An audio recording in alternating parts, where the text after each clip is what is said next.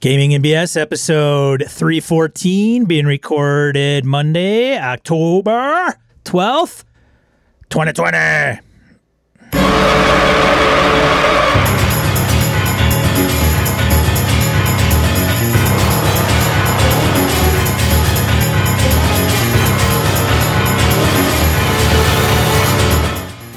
Welcome to Gaming and BS Tabletop RPG Podcast. I'm Sean. And I'm Brett. Welcome to the show, folks. Welcome back. Glad everybody's here. Sean, how the hell are you, man? I'm all right, Brett. How are you, buddy? Not too bad. Not too bad. No? Hunting season's been slow. It's been rough for me. Hunting season. It's been rough. A bad uh, shot over the back of one. What's that? I shot right over the back of one the other day. Did ya? yeah. I'm like, oh, he's 30 yards. 30 yard pin, twang, goes right over his back. And it walks away like, huh, what the fuck was that anyway? Because it's not a gun, obviously. It doesn't go kabang. It just wanders off. I'm like, God damn it. Pull out my rangefinder, click, uh, 24 yards. Six yard difference. Big deal. Yeah. Then a monster comes through. Like massive eight point, huge, 30 goddamn, pointer. gigantic, goddamn. 30 pointer must have been. Yeah, had to, it stayed in the thick as shit too, and it was like getting dark. Couldn't shoot him, but it was really cool to see. So it was really neat. He's about forty-five yards out. That's pretty cool.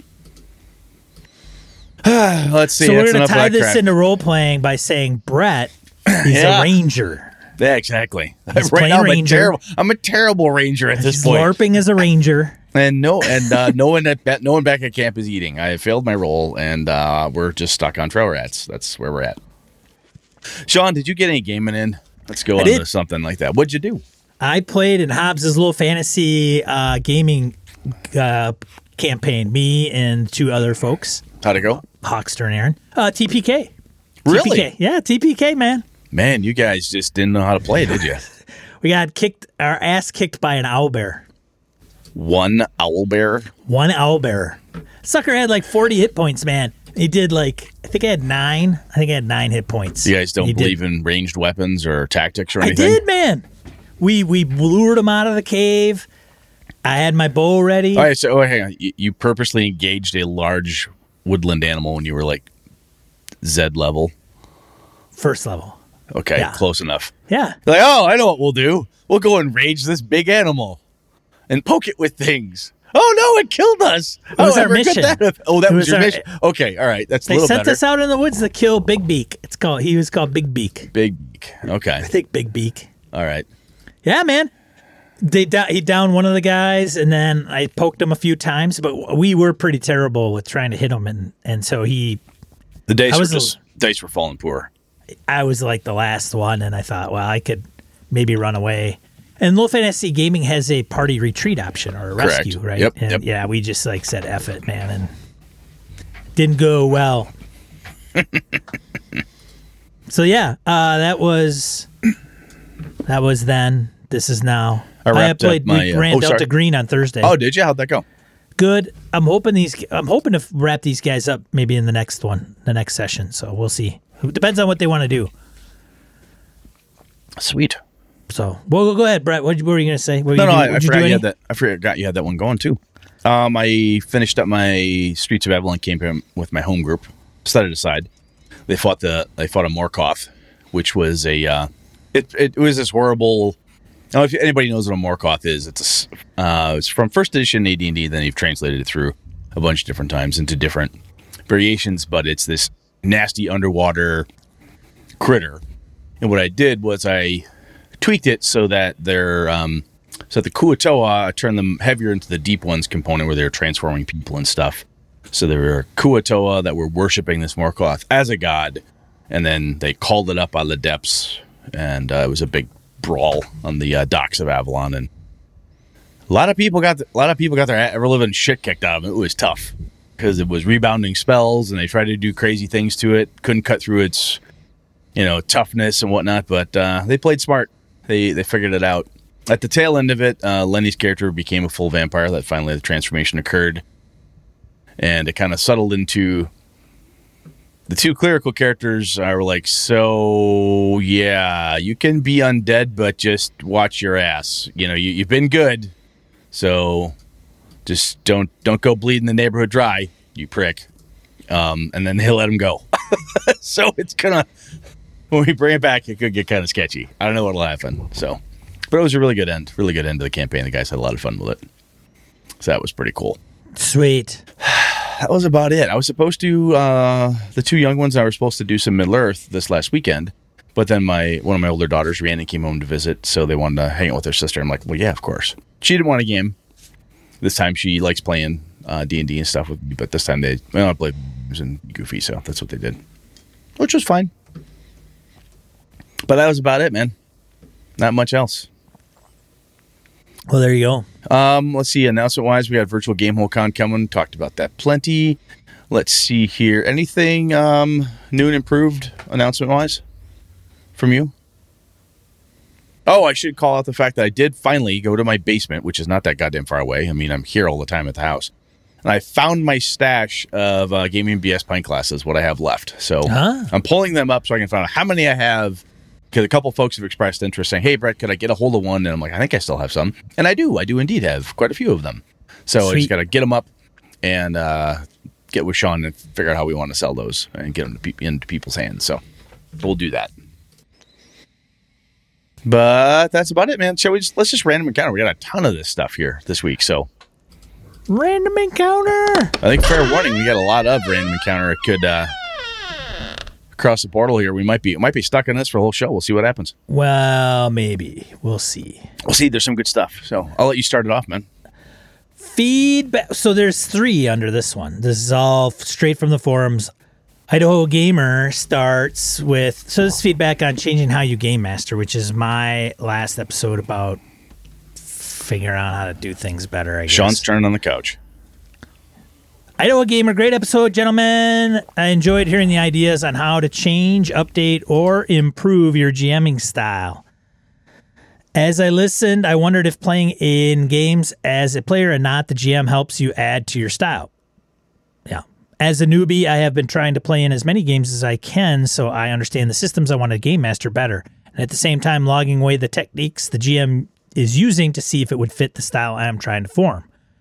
I just received The Hidden Acropolis by Dolabert and look forward to running this and trying some new GMing styles I want to try. Uh, one other point I really found refreshing for this episode is you both have many years of GMing under your belt and you are open to change if you need or want to. For me, this helps me to remember it is okay to change that you are doing if change what you are doing if it's not working for you. Thanks for your dedication and keep up the great content. Mike, I'll tell you, man. I think you're. I think you're dead on there. I think after I started playing more, my GMing style got better.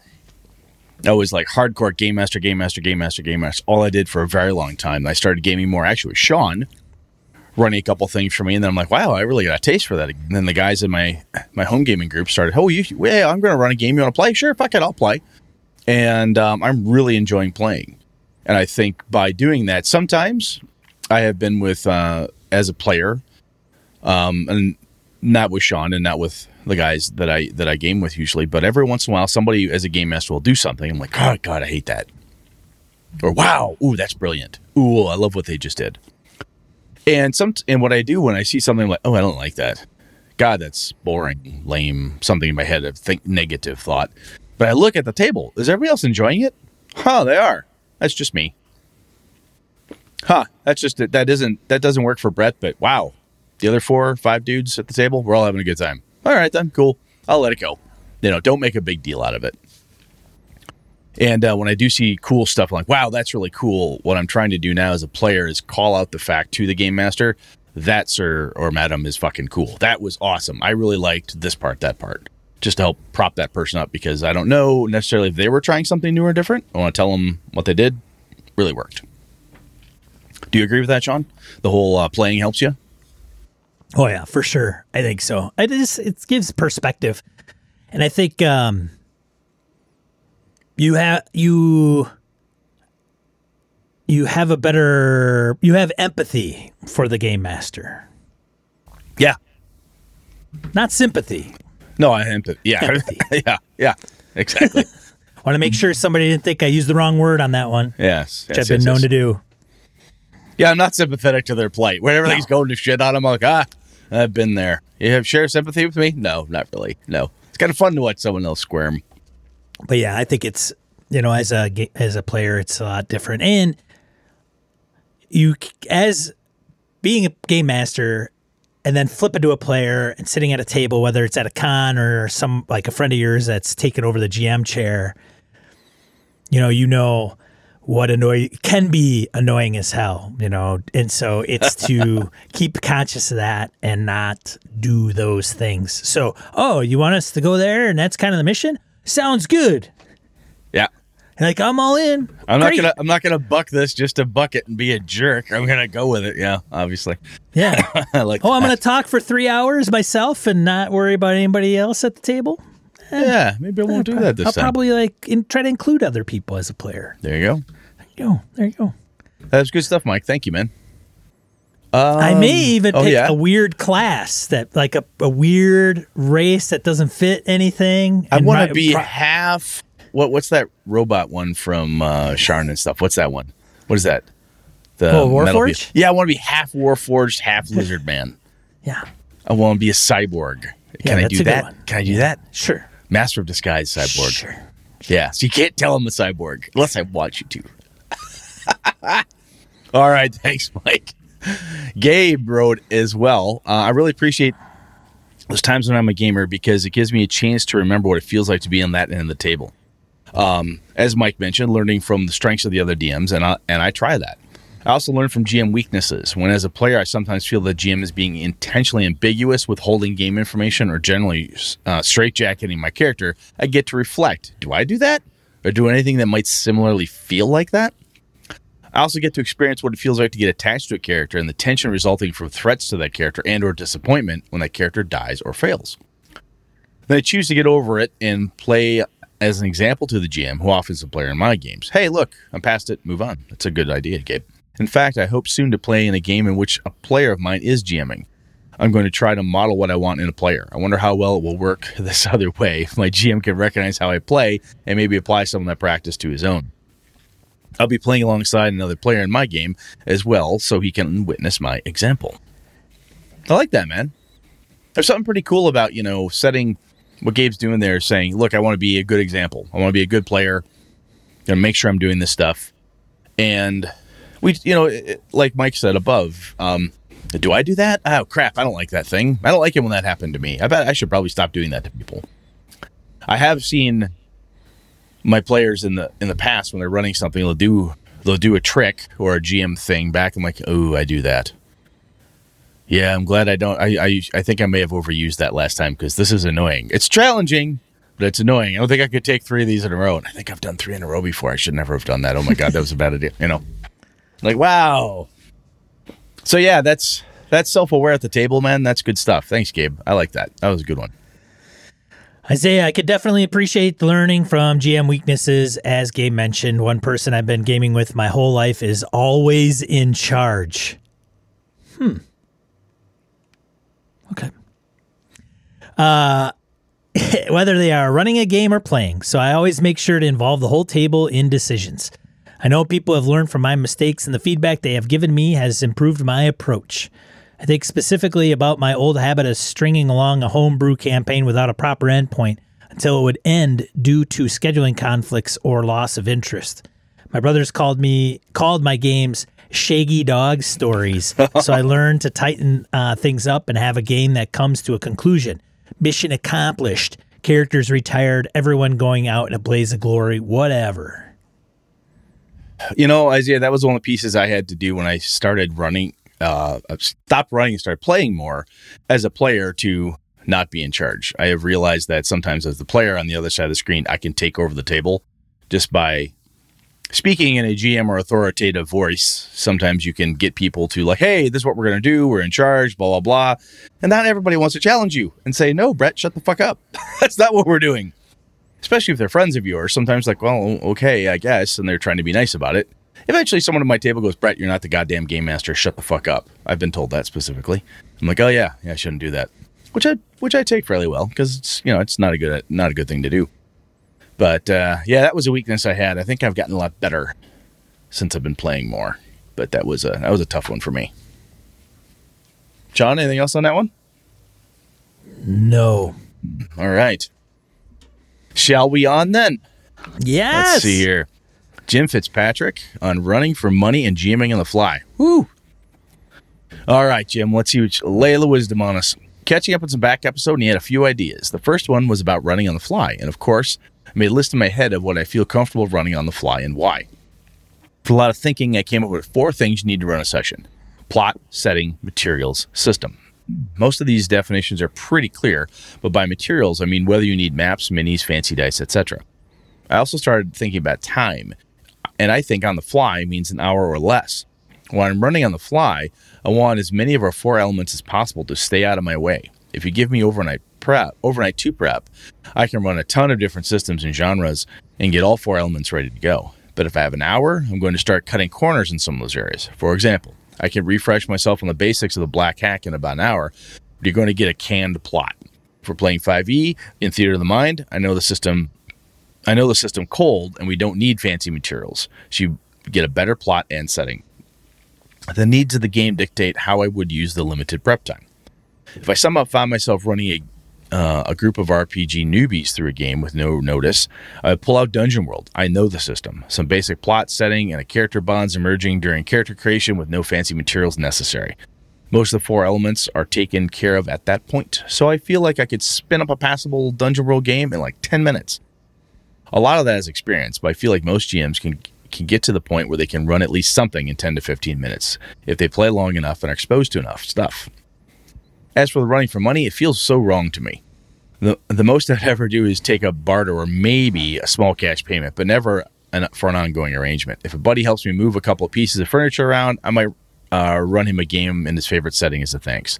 If someone asked me to run a game for the kid's birthday and offered me a bottle of whiskey or a 12 pack of nice beer, sure. I'm lucky enough to have a good job where I don't need to to count on game sales or GMing for money, but I think it would suck the fun out of the hobby real quick if I attached money to it. If it ever took money to get me to the table, that's a sign that I shouldn't be playing the game with that group for more than a birthday party. A couple of good thought provoking episodes. Thanks for the signal boost on the bus to heck. Could be, uh, should be putting up on itch.io soon.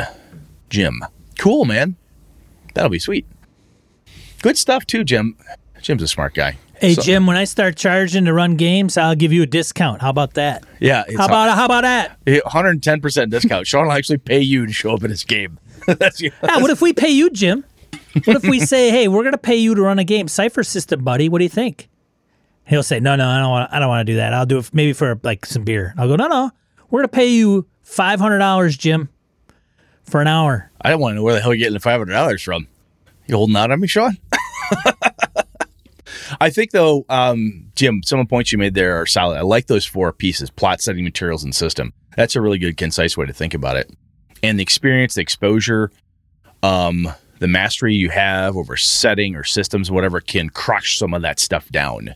Yeah, that totally makes sense. I like how you I like how you talked about that stuff there. That was really that was really solid. Yeah, where you where you're going to cut the corners versus where you can just kind of roll with it. Very cool. Thanks, man. All right. Over to you, Sean. All right. So Aaron submits his 12 point plan for improv GMing. 12 point plan. Are these brief? Buckle up, baby. Oh my good Strap lord. yourself in. Whew. Looks like I picked the wrong week to quit drinking. All right. Here we go. Dear Sean and Brett, my name is Aaron and I'm a big fan of the show. I've listened to most of it, although I haven't written in before because I'm only 22. We should leave the age out of there. Don't wanna, like don't worry about that. No, Yeah. don't worry about that. We'll nix that out of there. Greatly lack the experience required to comment on the same level as the regulars who usually write in. Uh, they've get in. Uh, they get in some great comments. So, Aaron, just before Sean goes any farther, Aaron, dude, you have uh, it. That doesn't matter. It, honestly, neither Sean nor I nor ninety nine point nine nine percent of any of our listeners give a fuck. Quite frankly, we don't care, man. 1868. They're either good or shitty. Yeah, it doesn't matter, man. The- Doesn't matter. Age the cool thing matter. the cool thing for us is that you're part of the community it's really great Yes. you're involved enough to write to us you're listening that's really cool on that piece and you're gaming and you're actively gaming that's really really cool Indeed. and um, what i i'll tell you the other thing you find sometimes is you get you get some people then they start playing you're like oh my gosh this person she's amazing they're amazing they're just kicking total ass wow they're such a good player such a good game master how long have you been doing it? Sometimes you find out this person's just a freaking prodigy. Practically, they're just like, it doesn't matter. So the, the what we when we like to talk about experience, it comes down to crazy ass stories, shit we've run into, mistakes we've made. right? That's experience is what you get just after you needed it. Um, so don't worry. Just flat out, don't worry about that. Don't ever this go any gamer out there, GM player, do not think less of yourself as a gamer because you're not quote unquote experienced enough. You're playing, Yeah. you're involved in the hobby, you have everything you need. To, to co- you have everything you need to comment on our stuff. I was I've said it and I will say it again. I have sat in as a player for game masters that have been GMing since the se- since the 70s. Since the beginning of the hobby. Beginning Literally. of the hobby, they are founders of the hobby Yes. and they suck. Oh, they're abysmal. I was with you with one of them. That was, that So- the, the worst game mastering experience I've ever had. Just terrible. Nice person at the time. Great. Great cool? that that does not reflect upon Nope. Does not whether reflect I like them as a person or not. Was But, not about that. It was you different. know, God, it was not a fun game. Just all right, all right. Anyway, that's enough of that crap. So, Aaron, you're cool. You're cool way. with us, dude. Keep Yeah. going, Sean. However, I think you finally picked a topic that is in my wheelhouse. Sweet. Without further ado, here is my 12 step program to become a better improv game master. The first step is admitting you have a problem. Hey, Yeah, that's good. I have a problem. All right. Uh, when I first got into RPGs, I really struggled to find a consistent group. After a few very cliquish groups turned me down to play with them regularly, I turned to the task of forming my own group. This is, of course, uh, meant I was almost always convincing people to try the game out for the first time. Yeah, man, that's uh, being a good rep, good good rep of the, the hobby, trying to loop people in. Here's how it pretty much always went down. Do you play D and D? No. Well, it's actually tons of fun. Want to try it out? Sure. At which point they expected me to teach them to play and get it all going right then and there. In the middle of lunch period, or on the bus ride to a choir festival, or after most kids had gone home after a party, or after we just finished a group project for homework. You must understand that improv GMing is a style of play that is not necessarily for most people. But for me, it was a necessity in order to get my fix. It's not your style or you just don't like it, then don't worry about it. I'll tell you right there, that experience of forming your own group and doing everything right there, Aaron, you, just to harken back to what you said at the beginning, that's an experience not everybody has, quite frankly. Being able to go out and cold discuss with people, hey, do you play? Do you want to try it? Right now? Sure, let's go. That is, that's not easy. That is, that shit ain't easy. So You should do Amway. fuck, man, kudos to you. I'm, I'm, I'm terrified if Aaron actually ever calls me and says, "Hey, I got a deal. I'm going to buy swampland in Arizona." It's gonna. That's what's gonna happen. Anyway, carry on. Want to become independently wealthy? Got like five minutes? Let me show you something. exactly. Like I said, I'm gonna buy. I'm gonna buy a bridge in Brooklyn. I got swampland in Arizona and some lakefront property. Uh, you know. Oh my God. Carry on. Number two, understand that improv GMing is a skill that gets stronger with consistent practice. You either do it a lot and get good at it slowly, or else you'll only ever be okay at it or worse. Don't hold yourself to a high standard right away. Plan to improv over time and remember that as long as you're not regressing, you are moving in the right direction. Solid point. Solid point. Number three, Brett made a good point. What? No. Ah, it's ri- it's from writing. Carry on. All right, fair. I mean, every once in a while. they'll read the next bit. Although it took him 20 minutes to say it. There we go. That's the that's the usual. That's the usual. Yes. that improv GMing is still still requires preparation. It just looks different. For me, since I lacked a consistent play group and I didn't have a lot of downtime outside of school, homework, music practice, etc., improv prep got done in the 5 to 20 minutes. I had in between all the other things I did during the day. Uh, the last nice nine steps describe how to prepare. Generally, a few hours a week is plenty. Nice. Four, system mastery. Improv GMing improves with system mastery. For example, I once tried to improv a game of Traveller after reading the rulebook once because it felt straightforward and I was confident in my improv skills. Turns out my ability to teach a system to other players was too weak to keep the game flow moving. After about two hours, when it was finally coming together, two players quit. End of campaign. Know the rules enough to teach them quickly. Other than that, Item and monster stats, or at least page numbers, are your bread and butter from here on out. Review them regularly. Smart. Yeah. Five, your back pocket is uh, full of fun NPCs, locations, homebrew monsters. Have a handful of basic NPCs and locations. They mainly just need a name and physical description. That you can just drop on the table. They don't need a full backstory or stats off the bat. You can make the, those up in five minutes from now. You just need to avoid spending those five minutes trying to come up with Ub- Korgson, a burly human in partial mechanic futuristic plate armor with the thick sideburns and a shiny bald head, comes out of the kitchen and warmly introduces himself to you as the innkeeper, asking how long you'll be staying. See what I did there? I just made that up. Nice. Disc. That's awesome. guy. I like it. Unbelievable, man. I love it. He's I do. I seriously do. That's good. Homebrew monsters do need stats, but they don't need specific story purpose. They could just be something you thought was cool while doodling in junior high. If your players complain about your NPCs, kindly inve- invite them to DM the next session and show you how it's done. I like that. I think I'm gonna probably last do bit that. is I'm gonna do that next weekend. that last bit is fucking gold, man. Keep going. All right. Number six, your back pocket is full of quests.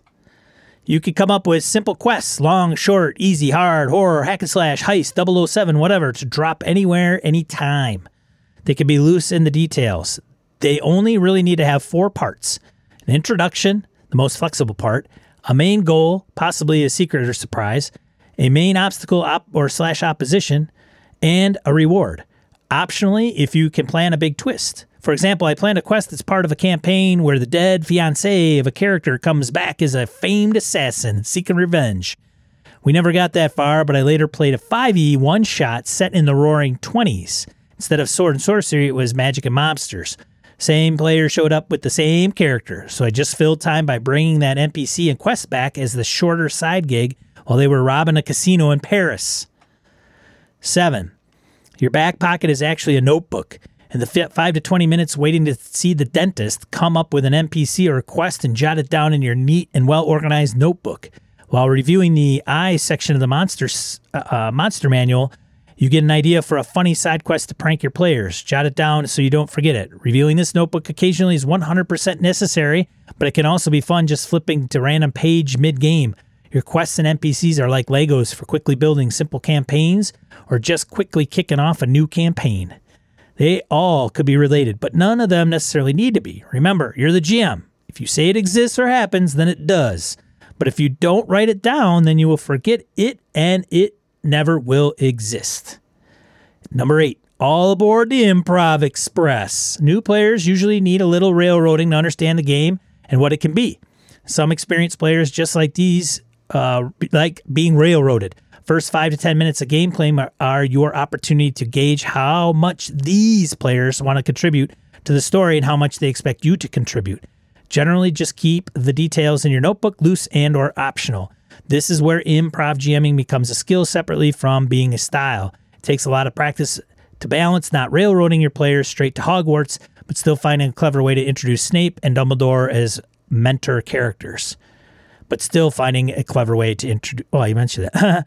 if things don't work out, don't worry about it. The only end goal here is that players have fun and want to play again. Not that Harry and Voldemort play out the cool laser duel scene at the end of the series that you envisioned. Step eight basically is to not let a GM power go to your head. Listen to your listen to the players and practice subtle, balanced railroading, which you will get better at over time. All right. Whew. Need you need a drink? That's good stuff, though. Number nine. Descriptions on demand. You have your Legos to build one shot or campaign straight out of your back pocket, but those Legos are all just shapes. And in the moment, you need to give the world color and make it immersive, especially when you describe how things happen or what an action looks like. This is where practice really comes in. You can literally practice giving imp- improvised descriptions. You have five minutes sitting in the car wash or waiting in line at the grocery store. In your head, try to remember things from your notebook and try to find as many different ways to describe and detail it. Practice being concise. Try changing the details, changing the setting, changing the genre, and see how you describe it then. Practice adding extraneous details. Number 10. You can also practice NPCs, location, monsters, and quests on the fly. Although I do not do this a lot, it is worth mentioning. and I should probably try it more. Number 11. Other kinds of improv help, as well as brain teasers like word puzzles and riddles. Keep things loose in your practice and your games. Look for inspiration everywhere. Practice finding it anywhere. Improv comedy, improv guitar solos, improv freehanding drawing. Emulate the professionals you like. Consider why you don't like other professionals. Expand your horizons. Part of becoming an improv GM is becoming more of a creator instead of just a greedy consumer. A really quick, spontaneous creator. It's a muscle that you must train with love and patience and, of course, creativity. Number 12. Practice, practice, practice. The best practice is just diving right in and GMing one shot. Asking for player feedback after a session is also highly, highly recommended. However, just practicing in your bedroom for a few minutes before going to bed or starting your homework is still part of the process, too. Just remember to be consistent and use a timer so you don't lose track of time. This step is very important because I've experienced the frustration of not practicing and then in the moment falling on my face trying to describe the inside of a tavern just because I let myself get rusty. Just keep practicing and you will do just fine.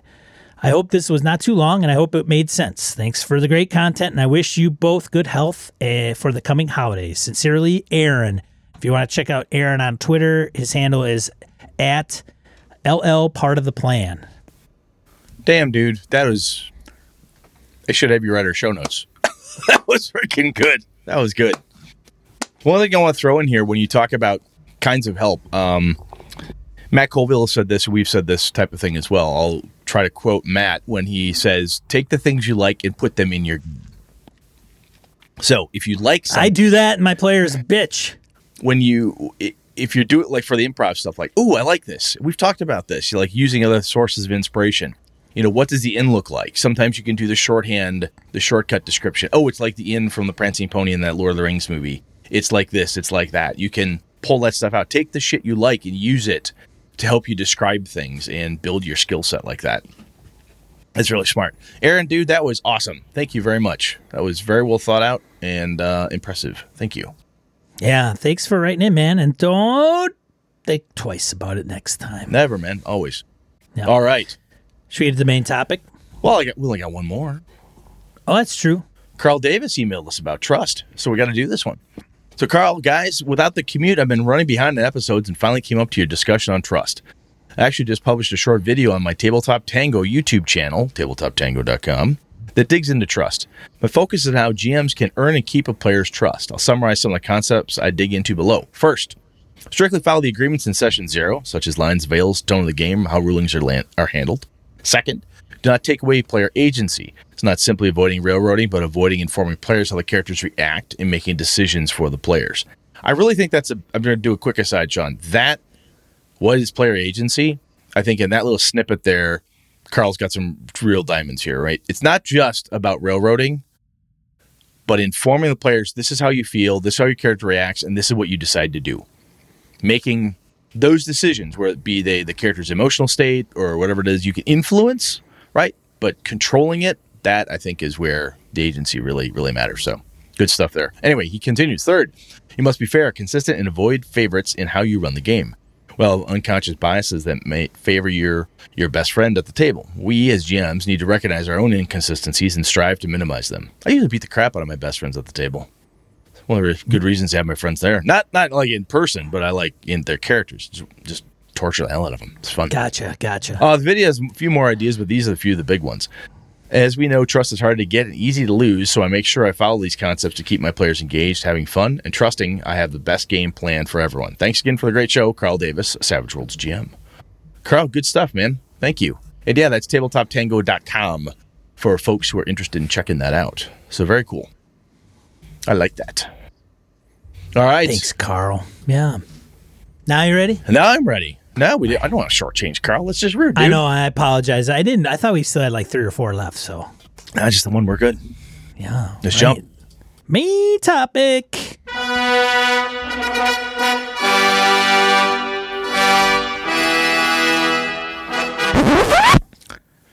You ready?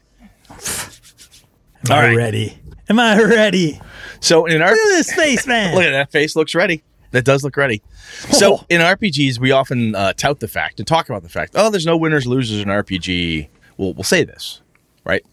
But is that really true? Sometimes. How do we? f- How, there's a. Haven't you ever felt like you lost? I feel like I'm losing in one game of mine. Yes. So let me. I'm going to start off. Let, let's just talk about this because it's one of those things that um, we've talked about inclusion and other things in games where, where we will say, as a general statement, everybody's always welcome in a blah blah blah, only to find out that, of course, there's problems sometimes. And these are things we have to deal with. And when we tell someone there's no winners and losers, as an inroad, especially to the new players. So go back to to Aaron trying to get new guys to come in and new new folks to come and play. He goes, Hey, you want to try this? And she's like, Yeah, I want to give this a shot. You want to try? it? Yeah, he's in. Yeah, they're in. So they all sit down to play, and there's a TPK. You're like, Oh, I thought you couldn't lose this game. Right? Because death sure does feel like a loss. Or what do you mean the bad guy got away? That feels like you know, so we'll get into it here. So, but a gut check question for you, Sean. Have you ever felt like you've lost in an RPG as a player? I'm gonna ask you as a player. You felt like you lost. I mean, it'd be. I would- I think I'd be in denial if I said. uh Do you have an No. example of a time Oh, when I say that we're like, oh my god, I uh I don't I mean if a character dies probably. And and I let me re- rephrase that. It's a character that I have been fully invested in and had been a long time. I think back in the day uh when it took, you know, 2 years to get to like 5th level or whatever. And when you you're went counting through, experience points. Yeah, Dude, grinding man, doing ADD modules, starting out at freaking Bone Hill and then like moving up and through and Yeah. over, you know, and uh, all right, finally we're like, okay, running a module five through seven. We all are average six. Great. Get through it. Yes, survived another one. You know, now I'm sixth level, man. You're starting to like chew on my uh, chewing on my nails, waiting for the big hammer to drop. And at that point, you know, if my character died at seventh or eighth in AD and D, I'd be, you know, when I was fourteen or whatever, I'd be like, oh man. oh, I just got that wizard. I mean, you fin- the hear- wizard could finally cast fireball. Son of a bitch. I think when when that when the hammer drops back then, I mean, It's a room sound. Became, it's- yeah, the room became quiet. yeah. Like, holy shit, Oh, you're dead. you're dead. Wow. Oh, so yeah, Hey, can we raise him? I don't have that spell. We're in the middle of fucking nowhere. We're in the Isle of Dread. yeah. Can we, What are we can gonna I- do? What are we gonna do? So I got So do you have all your stuff on you? I mean, you what do you have on you? Yeah. But yeah. and then the players become complete goddamn vultures and they just ransack still- your corpse. you still got that rod, right? Like we could really probably use that. You use that. I take your rings off your. Co- My fingers are stiff. No, too bad. Break your fingers. I cut the hands feeling off. like complete dog shit, and you're like character your players and your buddies are like trying Like, to loot your get- give me your character take off your sheet. I want to see what it is. Yeah. I can say I've definitely felt like I lost. One of them, my buddy Nick ran a game not that long ago, a D&D game. He had uh, made a campaign, and we missed some key clues, and uh, the world ended. we completely screwed up, and uh, we got played by the bad guy who we didn't know was the bad guy. We got played. I went, huh? No one died. Went, huh? It's over. God damn it. TPKs when I've been part of a TPK, you know, type of thing. Um, the, but the reason I bring up the the Nick game is because in a Call of Cthulhu game, if we failed and the world goes pear shaped, really uh, comes up, Cthulhu rises, the world is like, ah, it's Cthulhu. These type of things happen. But man, I'll tell you, some of it, uh, the type of game. So let's talk about this. So, you know, what causes that we lost feeling? The TPK is a classic one, and I think the TPK is very much dependent on the genre, the setting, the game system, all that stuff wrapped in. Like again, like I say, for me anyway, Call of Cthulhu, a number of other folks I know, you, ends in madness or death. Oh my god, we all went crazy, shot each other. Oh, it's a great time. Go to a convention game, play Call of Cthulhu. Everyone went crazy and died, huh? Neat. Okay, that happens. It's called Cthulhu. Hey, we went crazy, but we stopped the monster. Yeah, but you're all crazy and dead, right? Yes, but we did stop the monster. Ah, good for you. But I think a TPK in D and D, Star Wars, um, you know, a superhero game. Sometimes TPKs are part of it. Sometimes they're horribly unexpected, and uh, they can really throw you. Does that you agree with me there? Yeah, I can really. So, I know Hobbs is in the chat right now, and he's just waiting for me to bring up the TPK that occurred on Sunday. Uh, Did you feel like you lost? Damn it! You know, I think so because you're trying to get like the campaign underway, and all three. I mean, all three of us bit the dust. I think. I think maybe getting one or two. You know, ah, shit.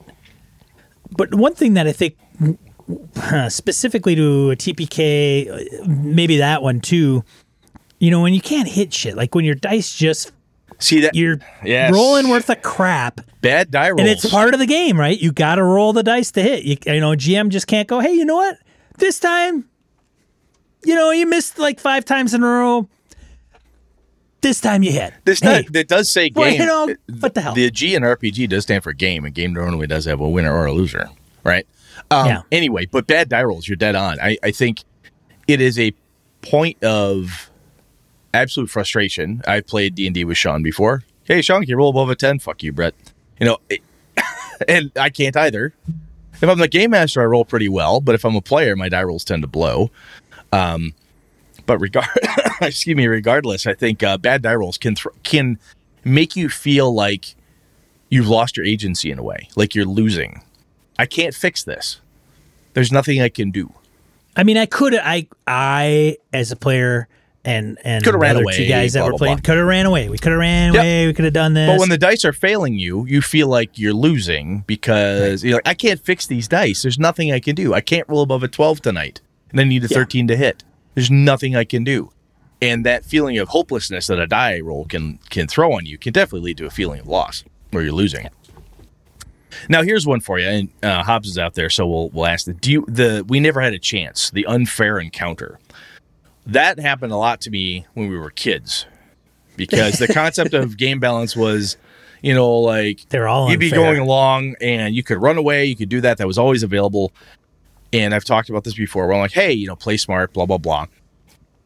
However, there were times back in the day when we were kids, we go through a dungeon, go through a 10 by 10 corridor, you go down a hallway, hang a right, open the door, and there's like five hydras in a room. It makes no sense or rhyme or reason, but there's five goddamn hydras in there. You're like, we're first level. Uh, roll for initiative. Oh, hydras go first. Whack, whack, whack, whack, whack. Oh, you're all dead. Wait a minute now. Yeah. Time out. But aren't you that guy? Brett? No, I am not that guy. Oh, I thought Not you were like like screw balance. Oh, yeah, You know, hey, So I they wanna- should I wanna- probably shut the door, No, I want lock it. I, I want to bring that back up on a different episode, but a, Okay. depending on the that there are such things as the you never had a chance. You can see those GM fiat things where like, okay, Asmodeus comes up and he uh, kicks your character in the balls and you die. What?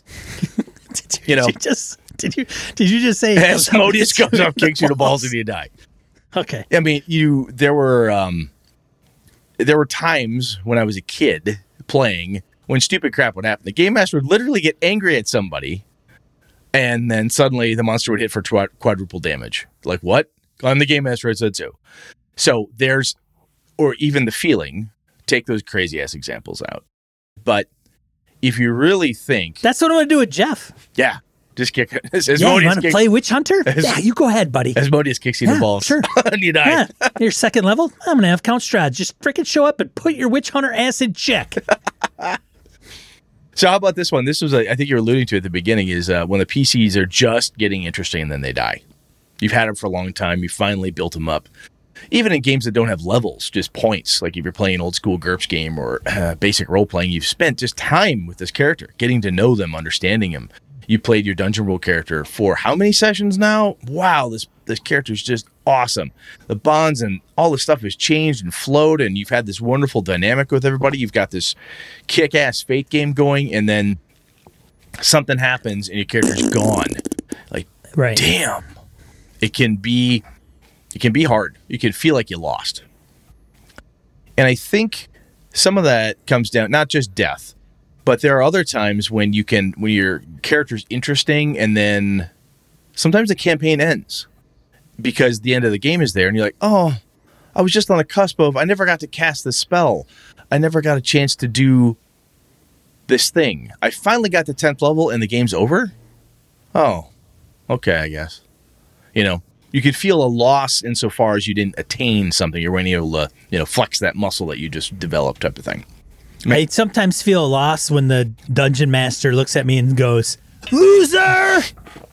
Sometimes that- that does it I too. stopped doing that to you because of all the tears. so we don't do that anymore because Sean can't handle it. Oh, see, Brett's changing up his style. A little bit. He's, he's Trying to get he's better. Looking, softening, softening up a bit. Softening up. a bit. Right, exactly. I think there are certain games where it doesn't seem to bother people as bad. One shot convent or convention games, people have a tendency to play the characters like you stole them, really just fucking drive it, you know. Especially in a, in a Call of Cthulhu uh, convention game type of thing, I see most people just they go for the gusto and they really don't seem to care. Um, people that turtle up in a convention game or a one shot, everyone else is like, "Come, on, you fucking play. We got four hours to play this game. For Christ's sake, get out, do something." You know. Um, let me throw this one at you, Sean, because you run a lot of pre-published stuff, and this has been part of the reason this topic's here. is It's on my mind because of Rime of the Frostmaiden. If you run a campaign that's not a pre-published set of adventures, like my Avalon game, I just can't completed. It It was out of my head, whole cloth, did my thing, boom, boom, boom. But there was no sense of we only got halfway through the book. You hmm. know, oh, it was a really good run. Three characters died, but we never got to the end. You know, we, we played, you know, this adventure and we didn't get to the end. And some, you know, a pre-published module like, hey, you Well, if played. they weren't losers, they would have got to the end. oh, there we are. All right, let's kick them, kick them over. That's what Asmodeus. Asmodeus comes up, kicks you in the crotch, and then you die. Um, but I think sometimes if there if it's a homemade homebrew campaign when there's no definitive book sitting on the table, right, where where it's laid out there, and I know sometimes I remember feeling a sense of loss or hearing it from players when they're like, "Oh man, we never got to that end of the dungeon," because you could see the map, you could see it growing, and then you died. Like, oh, we were so close, right?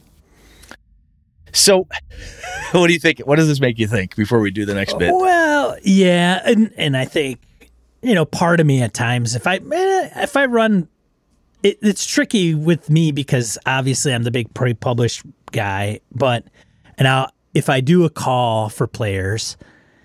You know, say I wanted to get Rime of the Frost Maiden going, and I put out an open call to players, or if I wanted to do it for my home group, when how that transpires is, for example, with the Jeff group, I put out options. Hey, we can play Delta Green, do Night's Black Agents, Dracula Dossier, mm-hmm. or we could do D and D and Curse of Strahd. And they went all Curse of Strahd. So it was more of a hey, I'm going to run a game, and this is so vote. So keeping it under wraps, I could have simply said, hey, I'm going to run D and D, probably Gothic Horror, not sure yet. Uh, are you guys in? Which goes back to our trust episode. Right. And it could go to I could still do it like, hey, do you guys want to play like Delta Green Agents or or like like a modern or Night's Black Agents, modern again. Yeah, yeah. And I mean Delta Green and Night's Black Agents, there's some similarities. Or do you just want to play D and? D and if they say, yeah, we just want to play D and D. Okay, great. No, I, you know, I don't have to premise, uh, uh, set the premise that I'm going to run Curse of Strahd. So that's one thing I do. And then people are like, oh, we're going through Curse of Strahd, or I want to go through Tomb of Annihilation. And then it's just, okay, then there's some So expectations. yeah, so let me throw this at you. Do you ex- Yeah. what happens when if something happens in Curse of Strahd? I already killed one player character. Were they allowed to make a new one? Let me rephrase that. One player character did die. Were they allowed to make a new one? They are allowed to make a new one. And Is there any point within the campaign if too many die, the story's over, or are you going to, or is it just a matter of playing Diablo and they're just going to grind through until they get to the end? Doesn't matter how many times they die. Good question. Not quite sure. Okay. Didn't set it in session zero along with like 20 other things that I should have. Yeah, fair. Um, but th- even Tomb of Annihilation, man, I had six, I think I had seven players at one, like all together, seven players. One dropped off pretty quick, six players. When it first kicked off, I I told everybody make two two toons, and you start out with two toons. Now, two of the players, I think, only started with one. One dropped. Bye. Uh huh. And then the other one came almost in the middle of the campaign or kind of like a quarter or halfway in. So he wasn't like, I start and I went all the way through. Jeff had one. Jeff had one guy, and Andy had one guy.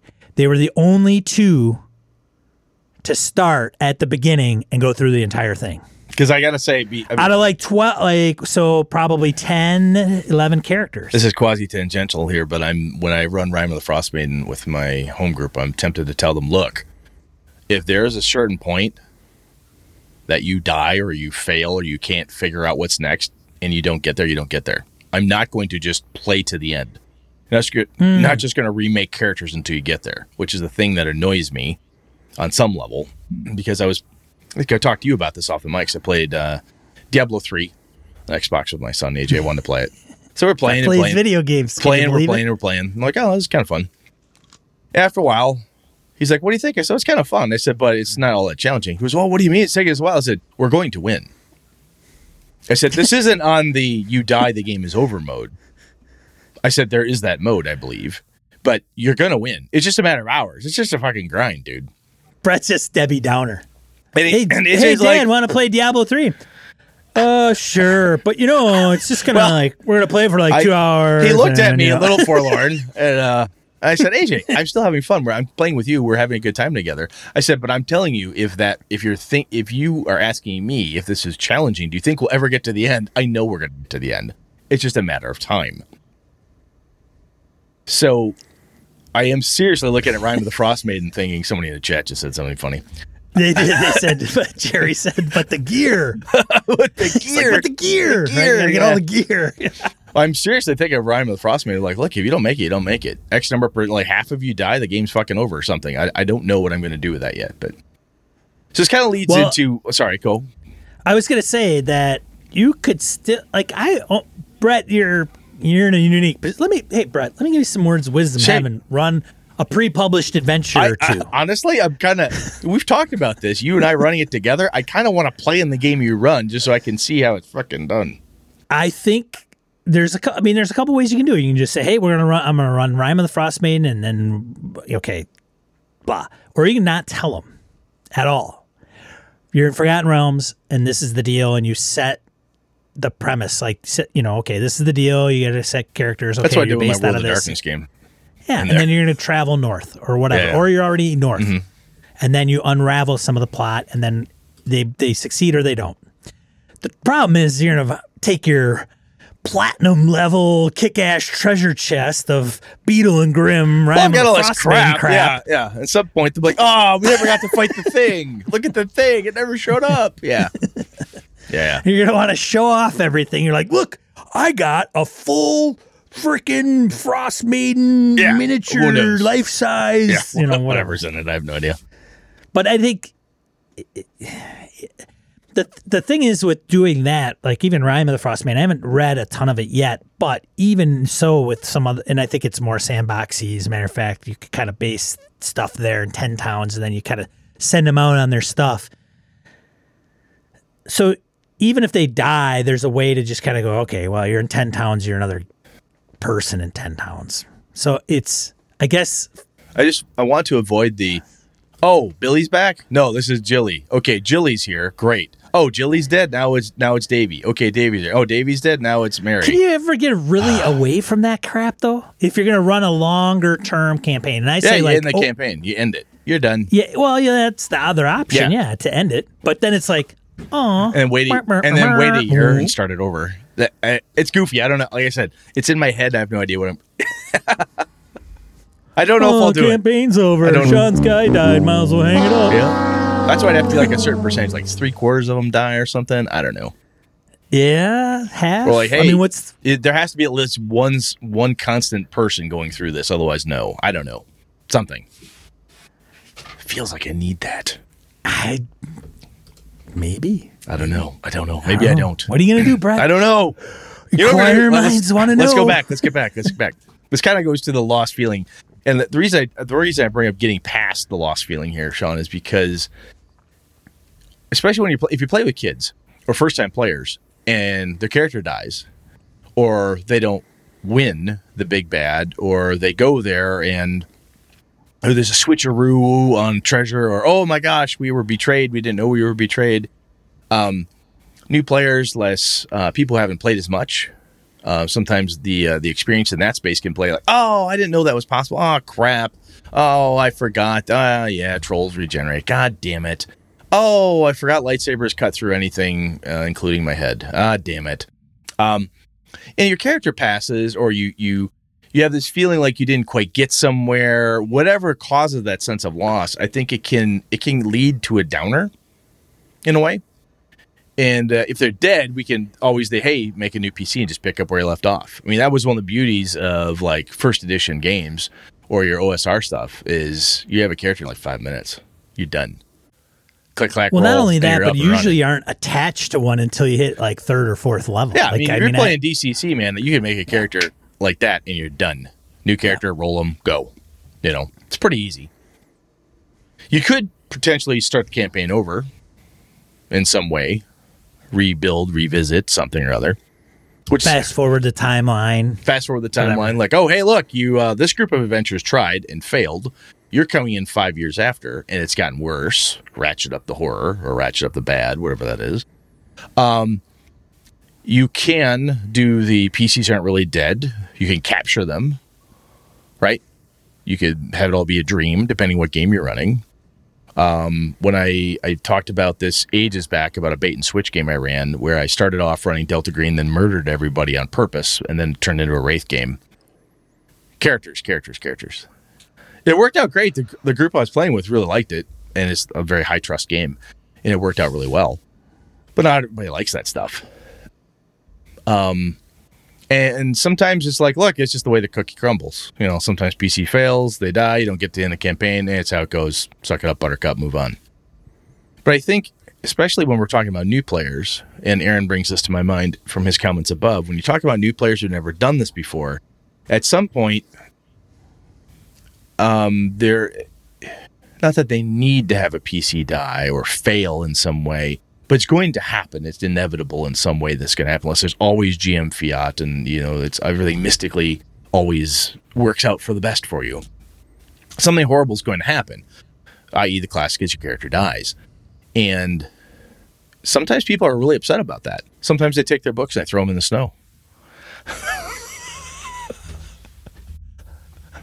Sometimes, sometimes your uh, your, I- your your your sometimes your younger son kills your older son's character right in front of him.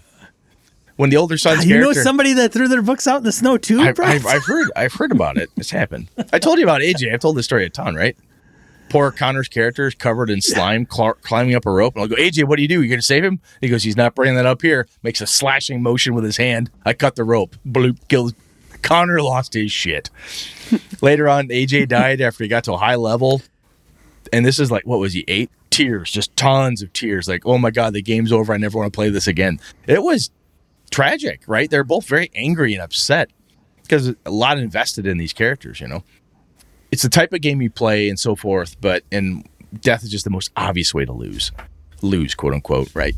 But I think helping being cognizant of the fact that if you're on the I feel like I lose or I lost end of the spectrum, sometimes depending who you are as a player, uh, and if you know your players, they might be like, "Look, I'm gonna be mad for a half hour. I'll come back. I'll make a new character. I'll be fine."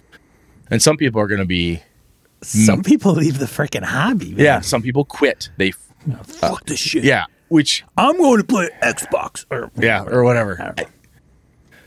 Which I think is rather immature, but that's just me. Um, anyways, everybody's gonna react differently, and I think it's worth thinking about what causes the we lost feeling or I lost. Sometimes a very personal, not like we as a group just lost, but I, Brett, or I, Sean, or I, whomever, my character just died. I didn't get the thing I wanted. I was only in this to save my dad. Turns out my dad was already dead. Thanks. I was only here to save my dad from Count Dooku. It turns out Count Dooku already killed my dad. You fucker, Sean. You're right. Some people get very, very irritable and very angry about this stuff because it was a thing they built up and they wanted to do. And I don't think it means that they're always immature and that they're bad gamers or they don't get it. But there's a lot of emotion we can pack into this game, oh, yeah, whatever it is yeah, you're no playing. yeah. And I think we we have to take that seriously because the feeling of loss or losing sucks. And not everybody, and we need to be honest with ourselves sometimes, we're not always the best losers. Sometimes we're not always the best winners. And sometimes we don't even know how to console each other when one of us feels like they just lost everything. And somebody goes, dude, just make another character. What's the big fucking deal? That could be the worst thing you could say to that person. You could get a straight right hook. you know, that could be a that could be a double tap. I mean, you you might not wake up for a while after that one. Um, So, Sean, if somebody has that feeling that you've you've lost that RPG and feeling, um, what do you do, what do you do? Do you help them at all, or do you just throw an ice pack at him and say, "Hey, bet that burns," and just walk away? I uh, I find a game in my library where the characters, the game doesn't facilitate characters dying, and I throw it at the player and go, "Here, play this." As you say, you pansy at the end of it too, just to really push on him, really to be mean. No, I don't do that. would I don't mean. do that. That would be You could do that though. I mean, there are other games that are like, "Hey, man, totally you don't are. have to play like, hey, you're you're, hey, But there's start out with There's t- start out with ten candles. Play ten candles. There is, yeah. There, there are other. Hey, we're gonna play ten candles. What's this game about? I don't know. You light ten candles, and at, by the end, all the candles are gonna go out, and everybody's gonna be dead. That's that's the game. But it's the story Yes. that takes place. so I think in that I think the other journey. piece. I love that you brought this up because it, it opens up, up an idea here that if the loss you're feeling, like I lost this game, oh my god, I'm just we lost. This isn't working. It could well be the game doesn't do something that you want it to do. There might be certain types of loss or like, hey, I failed and that's okay. I don't mind it when that happens in Call of Cthulhu. I hate it in D and D. I Right. don't play D&D. I like playing Dungeon World instead because I like the other type of narrative control. I like this Fate thing better. I like, you know, this other PBTA game. I, I making up shit. You know, I like this system, that system, whatever it is. There's lots of good reasons that people steer away from certain types of, you know, you know, save or die mechanics. They steer away from easy death. They, I want a, you know, big four color superhero game where death doesn't really happen. You know, those games can be tons of fun. There's different loss involved there because those types of stories are around lost love, perhaps, or um, loss of family members. Other people die around you, and you've got to deal with the grief, or you have to um, deal with personal turmoil, Monsterhearts type of stuff. There's uh, I've not played, but from talking to Kevin and and uh, other other folks who've played a lot, you know, there's different loss and pushes and pulls and things that happen, and people are totally cool with that and they love that. They just don't like their characters dying. I know other people that like murder my character all day. I don't want to deal with grief. I would much rather just remake a character and play a dare I say classic fantasy adventure game because I don't want to deal with the other stuff. That's not fun for me. I don't enjoy that sense. I don't enjoy the the uh, ennui that comes from this game. I don't enjoy the, you know, nihilistic view of Lovecraft. It's just not my gig. And I think that's part of we've been kind of on a theme here lately about introspection, I guess. And I I love the fact you brought that up, Sean, because that's I think that's important. There's other stuff out there, and it may well be that this game, for whatever sense of loss or losing you have, isn't if it hits you hard enough, might you don't have to leave the hobby. You just may have to find another game. Well, and it could be, you know, I know we talk about some of this stuff and it all comes down to like session zero and elaborating, but it could just come down to okay, here's the deal. You, we're going to play 5e. Do, I mean, how often have you go to a Dungeons and Dragons 5e game and said, "W- are you guys open to having your player characters die? I normally play with people I know, Right. So and they'll say, yeah, me. we don't care, right? You like your group. or a But I- convention or convention game. I've I've told people like, look, you could die. Right.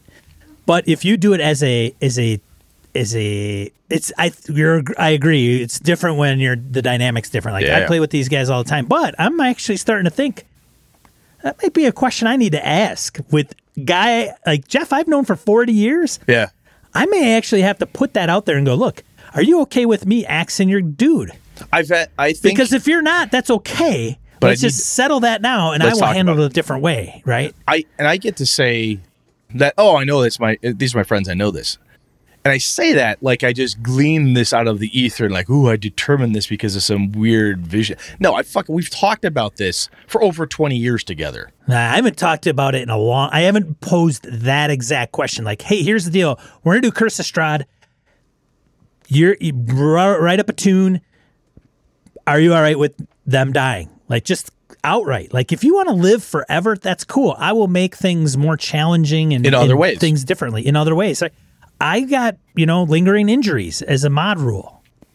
Like I'm putting that in there because maybe instead of like you die, you don't have a left arm anymore, Yeah, but you're not dead. but So, you're not dead. But to some people, That's a big damn deal. They'd rather they be might dead. as well be dead. Yeah, they'd rather quit. Yeah, they'd rather have a new character. Yeah, absolutely. but I, I, I seriously That though, was I, Jeff during Tomb of Annihilation, man. I'm just angry. I got I'm cursed, motherfucker. My hit points don't go up. My constitution's dropping. I might as well be dead. Well, then mosey off into the sunset, man. I don't even got time So- for this shit. it- one of the reasons that we tried I tried to talk about this in the trust episode when we chatted about it, but I've I've had this conversation with Lenny, Nick, blah blah blah blah blah. We talk about this crap Sure. all the time. I don't like this game. What don't you like? We ask this question. I like this. I like it when life is boy. I, I want to play a game where life is cheap. You know what? You guys up for it? Yeah. And that's another piece. Is sometimes you may come at this game and say, "Oh, I've never played low fantasy before. It sounds interesting. Ooh, life is cheap. It might be hard to live. I could die at any moment in this basic, uh, basic game or this other, you know, very, you know, oh my god, deadly, deadly, deadly. Huh? Let's see how that goes. You may try it and find out you don't like vanilla. Right? You could try it, bite into that, have your character die, and go, "That's fucking sucked." I did not enjoy this, even though I signed up for it. It turns out I'm not a big fan. And that's okay. You could say, huh, well, that's part of the game. Yeah, I know. I, I know. I know. I agree. And part of this is, for me, the first time I tried Call of Cthulhu, I avoided it for years because I was always, oh, you go insane and die. I'm like, how fucking fun is that? That sounds stupid as hell to me. And I walked away from it. Finally, someone convinced me, like, no, dude, you would totally like this. So I tried it, went, oh, wow, this is really fun. But I made a conscious decision. I'm going to try it and see if I actually like it. Right? there's a couple games I've read over the years, like I don't even want to try this one because I got other games I know I like. This one just doesn't sing to me. And move it on, move it on.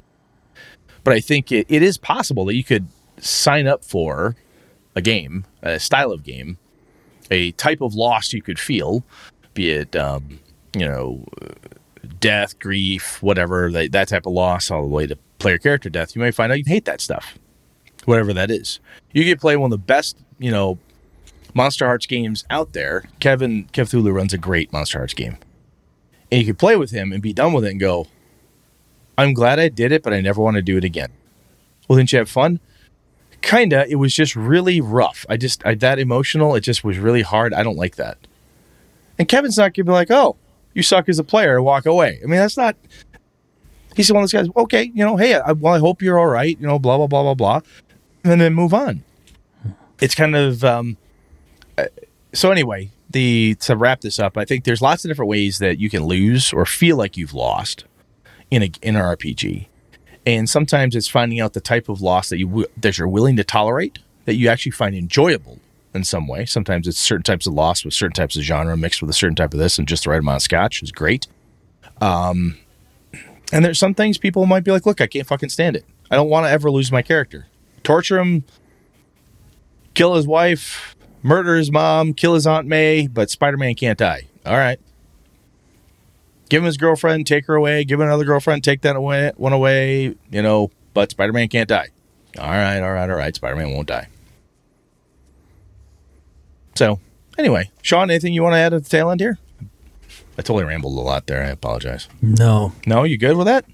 I think I'm good with it. Yeah. All right. All right. We're running a little long, but not too bad. Let's do All the uh, let's do the top die roll here. Die roll. All right, two, die roll two d four miscellaneous points game and geekery. This week, uh, tabletop tango mentioned that, so that that'll be in the show notes. Uh, the next one, bundle of holding, featuring the Dracula dossier.